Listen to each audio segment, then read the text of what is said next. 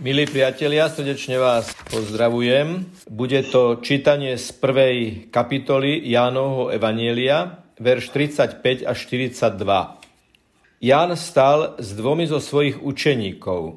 Keď videl Ježiša ísť okolo, povedal, hľa Boží baránok. Tí dvaja učeníci počuli, čo hovorí a išli za Ježišom. Ježiš sa obrátil a keď videl, že idú za ním, opýtal sa ich, čo hľadáte? Oni mu povedali rabi, čo v preklade znamená učiteľ, kde bývaš? On im povedal, poďte a uvidíte. Šli teda, videli, kde býva a zostali v ten deň u neho. Boli asi 4 hodiny popoludní. Jeden z tých dvoch, čo to počuli od Jána a nasledovali Ježiša, bol Ondrej, brat Šimona Petra. On hneď vyhľadal svojho brata Šimona a povedal mu, našli sme Mesiáša, čo v preklade znamená Kristus. A priviedol ho k Ježišovi.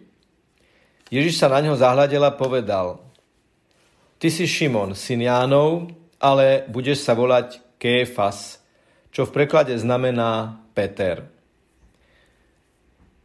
Evangelium, ktoré dostávame do daru v túto nedelu, je pozvaním počúvať, vidieť, vnímať to, čo počuli, videli a vnímali protagonisti tohto evanielia a najmä učeníci.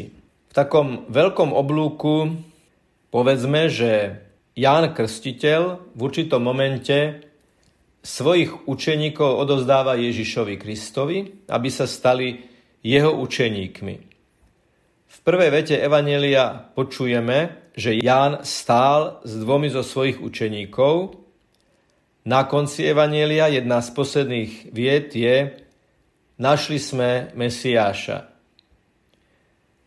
Aj takýmto spôsobom sa naplňajú slova Jána Krstiteľa, že on je len predchodca Ježiša Krista, že on dokonca nie je ani hoden sa k nemu zohnúť a rozviazať mu remienky na obuvi, alebo ešte inými slovami toho istého Jána Krstiteľa, že ja sa musím umenšovať a on musí rásť. Teda pokorný Ján Krstiteľ teraz stojí so svojimi učeníkmi a využíva príležitosť, videl Ježiša, ako ide okolo, tak o ňom povedal hľa Boží baránok. Nám to zrejme evokuje a správne slova, ktoré počujeme počas Svetej Omše, keď kňaz zdvihne rozlomenú premenenú hostiu, povie hľa baránok Boží, ktorý sníma hriechy sveta. Blažení tí, čo sú pozvaní na hostinu baránkovú. Toto je pohľad človeka novozákonného, človeka, ktorý je formovaný priebehom katolíckej svetej omše.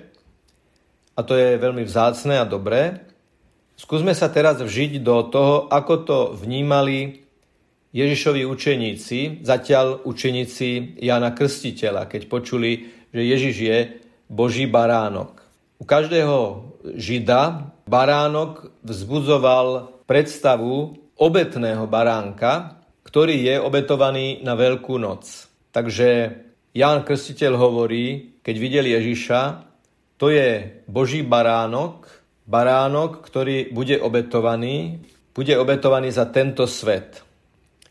Tieto slova Jana Krstiteľa vyvolali žiaducu reakciu, pretože Jan Krstiteľ, ako vidíte, s jemnocitom pedagóga chce v svojich učeníkoch vzbudiť záujem o Ježiša, čo sa skutočne podarilo. Po slovách, že je to Boží baránok, tí dvaja učeníci počuli vlastne ako keby, mohli by sme povedať, že posledné ponaučenie svojho prvého učiteľa Jana Krstiteľa a robia to, čo Ján Krstiteľ z hĺbky svojej duše chcel, po čom túžil, aby šli za Ježišom. Teda čítame, tí dvaja učeníci počuli, čo hovorí. To je zaujímavé, že evangelista Ján potrebuje zduplikovať, že to počuli. Mohlo by nám to pripadať samozrejme, pretože však oni stáli pri Jánovi Krstiteľovi a teda je len celkom samozrejme, že to počuli. Ale vieme, že v biblických kontextoch slovo počuť nie je čiste technická záležitosť, že niekto zachytil sluchom sluchovým orgánom nejaký akustický signál v podobe ľudskej reči, ale v biblickom zmysle slova počuť je aj prijať do srdca a nechať sa tým počutým slovom aktivizovať. Tí, ktorí v Biblii počuli, to sú tí, ktorí to slovo zachytili sluchom, prijali srdcom a srdce vyslalo signál k tomu, aby konali, aby urobili nejaký krok. Čo v tomto prípade znamená, po slove, po slove sa počuli, čo Ján Krstiteľ hovorí a tu je práve moment toho odovzdania tých učeníkov. Ján Krstiteľ odovzdáva učeníkov Ježišovi, lebo čítame, že išli za Ježišom. A teraz je tu tak detálne rozfázované to Ježišovo správanie. Oni išli za Ježišom a Ježiš reaguje. Ježiš sa obrátil a keď videl, že idú za ním, opýtal sa ich, čo hľadáte. Môžeme v tomto postoji vnímať aj Ježišovu túžbu po spáse každého človeka. Ako náhle vidí už len to, že niekto ide za ním, už len niekoľko krokov spraví, Ježiš je veľkorysý a hneď ponúka komunikáciu. Vieme si dokonca predstaviť, že keď sa Ježiš obrátil, znamená to zároveň, že zastal. Ježiš z kráčania prechádza do zastavenia, zastaví sa a obráti sa na tých, ktorí idú za ním, čo opäť nie je čiste technická záležitosť, aby sme sa mohli rozprávať, ale zároveň to znamená, že Ježiš si urobil na svojich učeníkov čas. Viete, že niekedy sme svedkami takého nadradeného kráčania, že niekto aj niekoho osloví a ten človek ide ďalej, pretože je mu dôležitejší ten cieľ, do ktorého ide, ktorý si predstavzal a nikto ho v tom nemôže vyrušiť, ani bezdomovec, ani žobrák, ani človek, ktorý potrebuje nejakú náhlu pomoc. A tu Ježiš nás učí tomu, že keď nás niekto osloví, alebo i keď nás neosloví, ale čo i len v záchveve vnímame, že niekto by niečo od nás potreboval, tak je dôležité zmeniť program, zmeniť plán a v duchu slov, známych slov e, zakladateľa Salesianov Jana Boska, že najdôležitejší je ten človek, ktorý je pred nami, sa zastaviť a sa mu venovať. Ježiš sa obrátil a keď videl, že idú za ním, opýtal sa ich. Ježiš prechádza do proaktívnej komunikácie. A čo je zaujímavé, že e, vidiac do ich srdca, vidiac, že kráčajú za ním, sa ich opýta rovno, čo hľadáte. Vie, že tí, ktorí idú za ním, hľadajú, že sú to hľadajúci ľudia. Že sú to ľudia, ktorí kráčajú, hľadajú. Teda nejdú len tak, nie sú to tuláci, ale sú to svojím spôsobom putníci. V tomto prípade učeníci Jana Krstiteľa, ktorí zanechávajú svojho predchádzajúceho učiteľa a idú za svojim novým učiteľom Ježišom, sú vlastne prvým predobrazom správne motivovaného putovania, lebo správne motivované putovanie, aj keď ideme do Svetej Zeme, správnou motiváciou tohto putovania je ísť za Ježišom, nájsť Ježiša, prehlbiť si vzťah k Ježišovi. Predstavte si, že už v 4. storočí svätý Augustín pranieroval putníkov, že mnohí idú do putnických destinácií, najmä teda do Svetej Zeme samozrejme, s úmyslom hľadať senzácie a nie sa naozaj duchovne prehlbiť. A má dokonca aj také, také ostré výrazy, keď to budem parafrázovať, tak hovorí, že to vaše časté putovanie ešte nič nemusí znamenať, pokiaľ to u vás neprinesie skutočne duchovný úžitok. Duchovný úžitok, že nájdete Ježiša Krista a hľadáte Ježiša Krista. Ježiš sa zastaví, obráti sa, pozrie sa na nich, vidí, že idú za ním a opýta sa ich, čo hľadáte. Teda hovorí im, vy niečo hľadáte, alebo môže to byť aj pedagogická metóda, ktorá sa nevylučuje s tou predchádzajúcou interpretáciou, aj že ak nehľadáte, tak hľadajte. Niekedy otázkou možno nie reagovať na to, čo ten človek robí, ale sú situácie, keď otázkou môžem niekoho motivovať, aby robil to, čo by robiť mal, ale to nerobí. Takže čo hľadáte? Oni mu odpovedali, rabbi, čo v preklade znamená učiteľ, kde bývaš? Zatiaľ tu máme oslovenie rabbi. Viete, že vo Svetom písme sa vyskytujú dve formy rabbi a rabbuni, alebo rabboni. Tá prvá forma rabbi je učiteľ a rabon je privlastňovacia forma slova rabbi, to znamená môj učiteľ. My budeme neskôr počuť od učeníkov aj od samotnej Márie Magdalény napríklad slovo rabbúny, keď už to bude privlastnený učiteľ, teda náš učiteľ, môj učiteľ. Ján opäť hovorí, rabbi, čo v preklade znamená učiteľ, kde bývaš.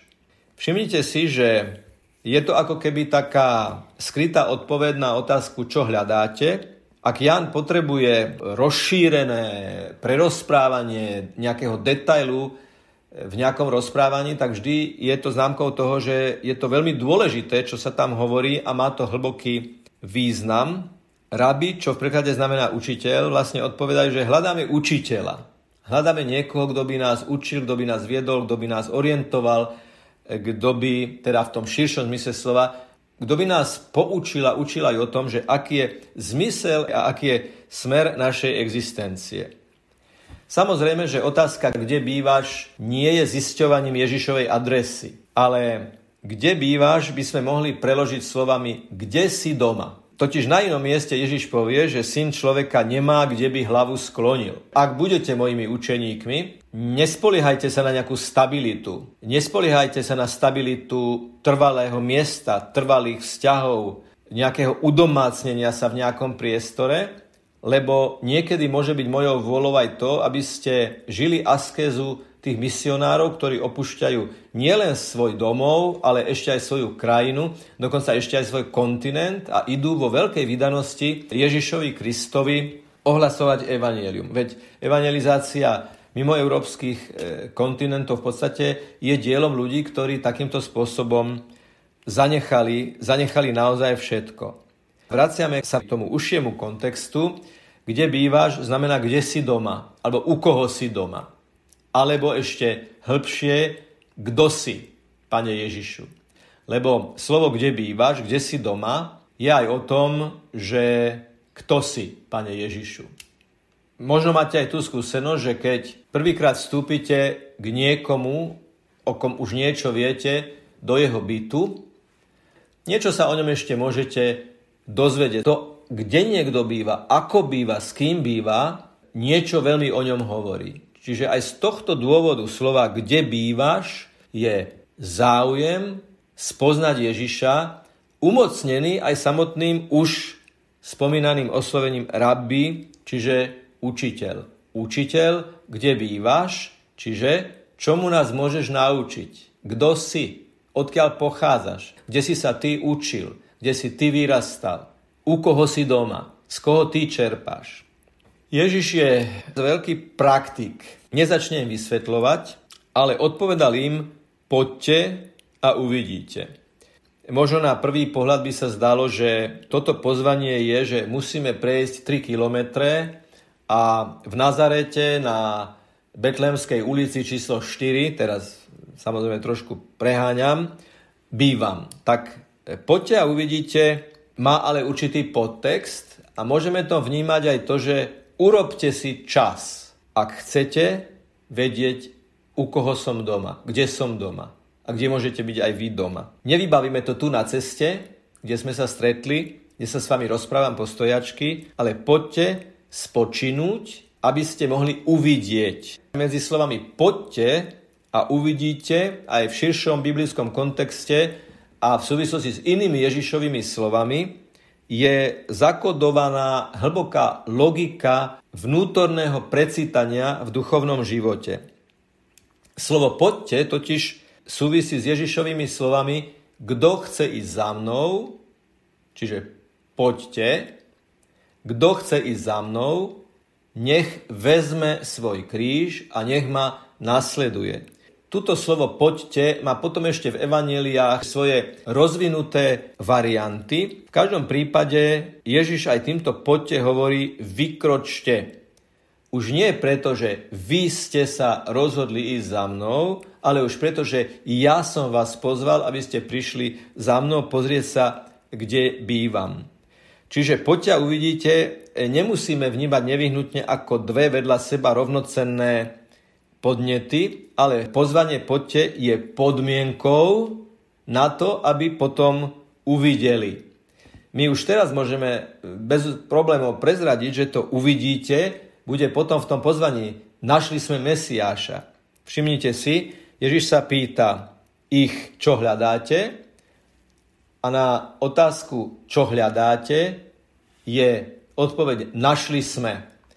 Ale oni našli viacnásobne. Čiže čo to znamená pre náš duchovný život? To znamená, že neustále sa máme Ježiša pýtať, pane, ako máme kráčať za tebou? Ako ťa máme nasledovať v tejto pandémii? v tejto krízovej situácii, v tejto situácii, keď nemôžeme chodiť tam, kam chceme, kedy chceme, koľko chceme, ku komu chceme. Pane, ako ťa máme v tejto situácii skutočne nasledovať? Ježiš nám to hovorí cez celé evanielium, preto ho čítame, preto ho rozímame. Ak chcete uvidieť, ak to chcete vedieť, ak to chcete vnútorne prijať, tak to nejde bez toho, aby ste neprijali moje pozvanie, aby ste nekráčali za mnou. Šli teda, videli, kde býva a zostali v ten deň u neho. Boli asi 4 hodiny popoludní. Opäť tu máme rozfázované to, čo sa dialo, že oni to pozvanie prijali. Šli teda.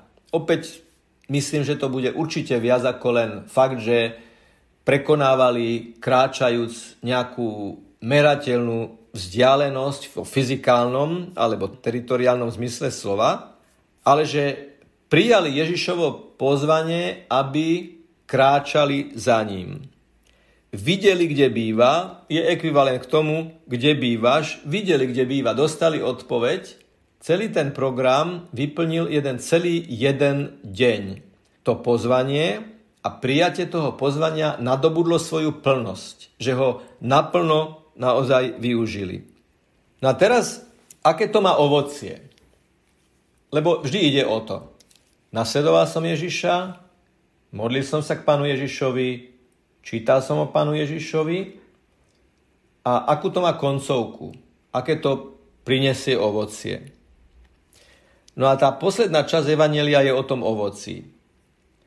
Jeden z tých dvoch, čo to počuli od Jána a nasledovali Ježiša, už vidíte, že už tu máme tento terminus technicus, toto slovné spojenie nasledovali Ježiša, čo môže byť aj už isté ustálené slovné spojenie. Ján píše svoje evanelium na rozhraní 1. a 2. storočia.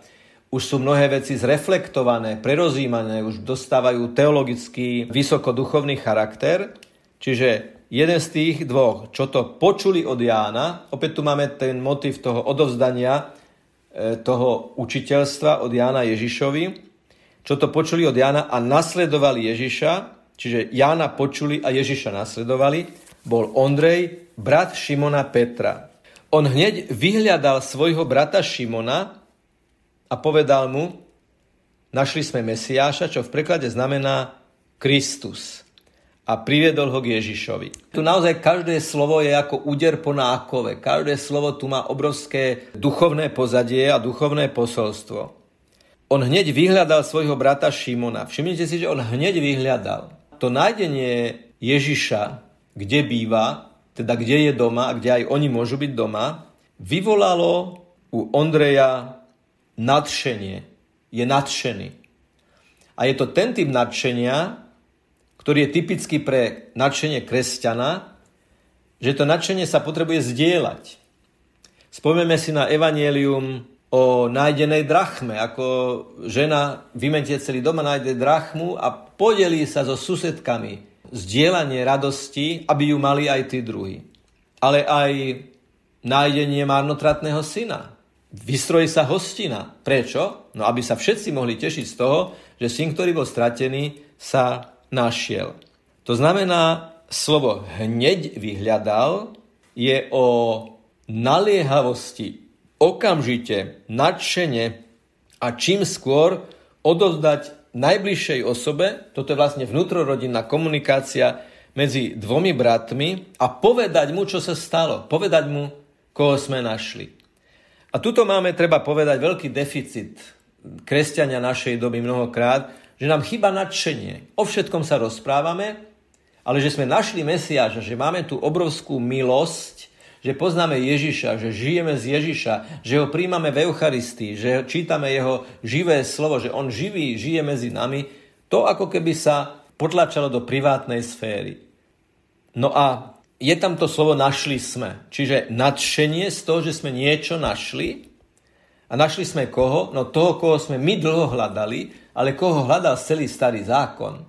Pretože od vyhnania z raja, keď prvý Adam porušil poslušnosť voči Bohu spolu s Evou a boli vyhnaní z raja, odvtedy Boh prislúbil, ja vám pošlem vysloboditeľa. A každé židovské dieťa sa tieto veci učí. A dokonca pri múre nárekov dodnes sú Židia a Židovky sa modlia za to, aby prišiel Mesiáš, pretože oni Ježíša Krista neuznali ako Mesiáša. No predstavme si, že toto očakávanie trvalo vlastne celý starý zákon. Čiže aj na osobnej úrovni, ale aj na úrovni asi vedomia, že sa deje niečo naozaj epochálne, úžasné, historické, dejinné, i hneď vyhľadal svojho brata Šimona a povedal mu, našli sme Mesiáša, čo v preklade znamená Kristus a priviedol ho k Ježišovi. Povedal mu, že našiel Mesiáša s cieľom, aby ho mohol Ježišovi Kristovi priviesť. Čiže tí, ktorí hľadali Ježiša, ktorí boli u ňoho doma v tom prenesenom hlbokom duchovnom mysle slova, sa tak nadchli Ježišovou prítomnosťou, že sami potom priviedli iných k Ježišovi. V tomto konkrétnom prípade Ondrej priviedol Šimona Petra. Pamätám sa, že keď som prvýkrát čítal toto evanelium, tak ma zaujala jedna vec, že či by nebolo ako keby také logickejšie, že by Peter priviedol k Ježišovi Ondreja a nie Ondrej Petra. Keďže Peter bol potom skala a vlastne prvý pápež, teda všetci pápeži, ktorí sú dnes vo svete, teda pápeži tejto doby sú nástupcovia svätého Petra. Či by nebolo také príhodnejšie, že, že by hlavného vrchného rybára ľudí že by on bol ten medzi tými učeníkmi a že by on priviedol svojho brata Ondra, že by to bolo také, ako keby, ako to mám povedať, primeranejšie alebo náležitejšie. Ale odpoveď je asi veľmi jednoduchá. Práve Peter, ktorý sa stane skalou, ktorý sa stane pastierom, prvým biskupom Ríma, mal zažiť, že aj jeho niekto privedie k Ježišovi mal zažiť to nadšenie svojho brata Ondreja, aby aj on vedel, nielen v zmysle, že ja mám byť nadšený a ako to vplýva na druhých, ale že ja som nadšený z nadšenia iného človeka. Toto chytlavé nadšenie, že je tu niekto, kto tak žije tú svoju vieru a je to tak autentické, nič štilizované, nič hrané, veľmi, veľmi také úprimné. Takýto človek, ktorý je s tým zžitý, privedie druhý k Ježišovi. No a Ježiš sa na ňo zahľadel a povedal, ty si Šimon, syn Jánov, ale bude sa volať Kéfas, čo v preklade znamená Peter. Je to slovná hračka, syn Jánov, pretože v tej povodení je to, že bar Jóna. A slovo Ján etymologicky je holubica, čo znamená, že ty si Šimon, syn holubice, a to, čo z teba spraví skutočnú skalu, že budeš skalou, bude Duch Svetý. Lebo Peter je dnes Ondrejom privedený k Ježišovi, ale my vieme, že tá Petrova cesta to bude veľmi také oscilovanie. Peter presne zažije, čo znamená nadšenie a čo znamená letargia, keď povie idem loviť ryby po Ježišovom ukrižovaní a po Ježišovom zmrtvých staní. Toto evanílium nás pozýva keď to teda zhrniem, toto evanilium nás pozýva predovšetkým hľadať Ježiša. Poviete si, ale on je ten istý včera, dnes a na ako hovorí list Hebrejom. Áno, ale naše životné okolnosti sa menia. Aj naša situácia spoločenská, kultúrna, politická, duchovná atmosféra, tieto veci sa menia a v nich znovu hľadáme Ježiša. Pane, aká je tvoja vôľa v tejto situácii. Pane, kde bývaš? Kde ťa nájdeme doma? Kde môžeme aj my byť doma v bezpečí v tejto situácii? A tá odpoveď, poďte a uvidíte, ale urobte si na mňa čas, keď sa modlíte, keď čítate sväté písmo, keď máte biblický krúžok, keď sa stretávate na rúženec a tak ďalej. Poďte a uvidíte, ak si na to urobíte čas. Urobte si čas ten jeden deň Ondreja a jeho spolubrata, učeníka.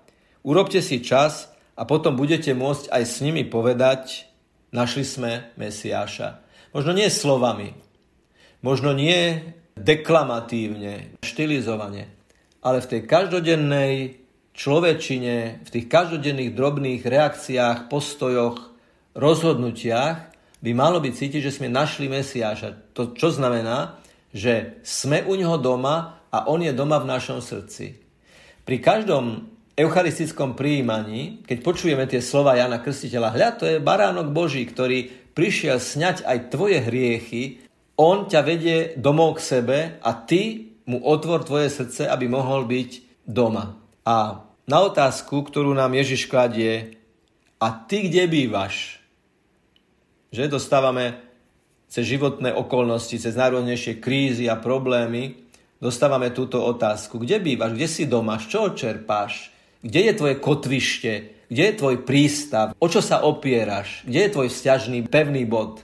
Toto sa nás Pane Ježiš pýta a na to mu musíme my vždy dať tú odpoveď, Pane, u Teba sme doma. U Teba sme našli príbytok. A chceme byť s Tebou nie jeden deň, chceme byť s Tebou celý život a v každej hodine nášho života. Tak ťa, Pane Ježišu, prosíme aj na základe tohto daru, tohto evanelia, ktoré nám dávaš, aby sme ťa nachádzali v tichu každodennej meditácie, rozímania, ale aj zmysluplného a nasadeného, láskyplného prežívania našich každodenných okolností, daj nám, aby sme takto hovorili, že sme ťa naozaj našli. A daj nám, Pane, pokoru si uvedomiť, že ťa musíme stále hľadať a stále nachádzať.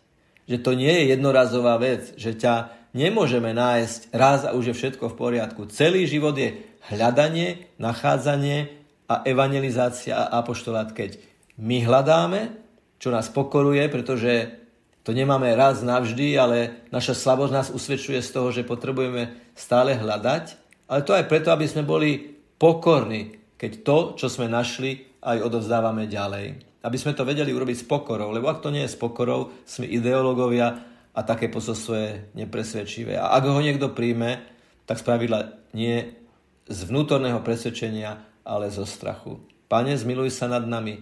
Pane, daj, aby sme ťa našli kde si doma a my ti otvárame naše srdce, aby si tam bol doma, aby sme sa už nikdy nerozlúčili. Lebo ty žiješ a kráľuješ na veky vekov.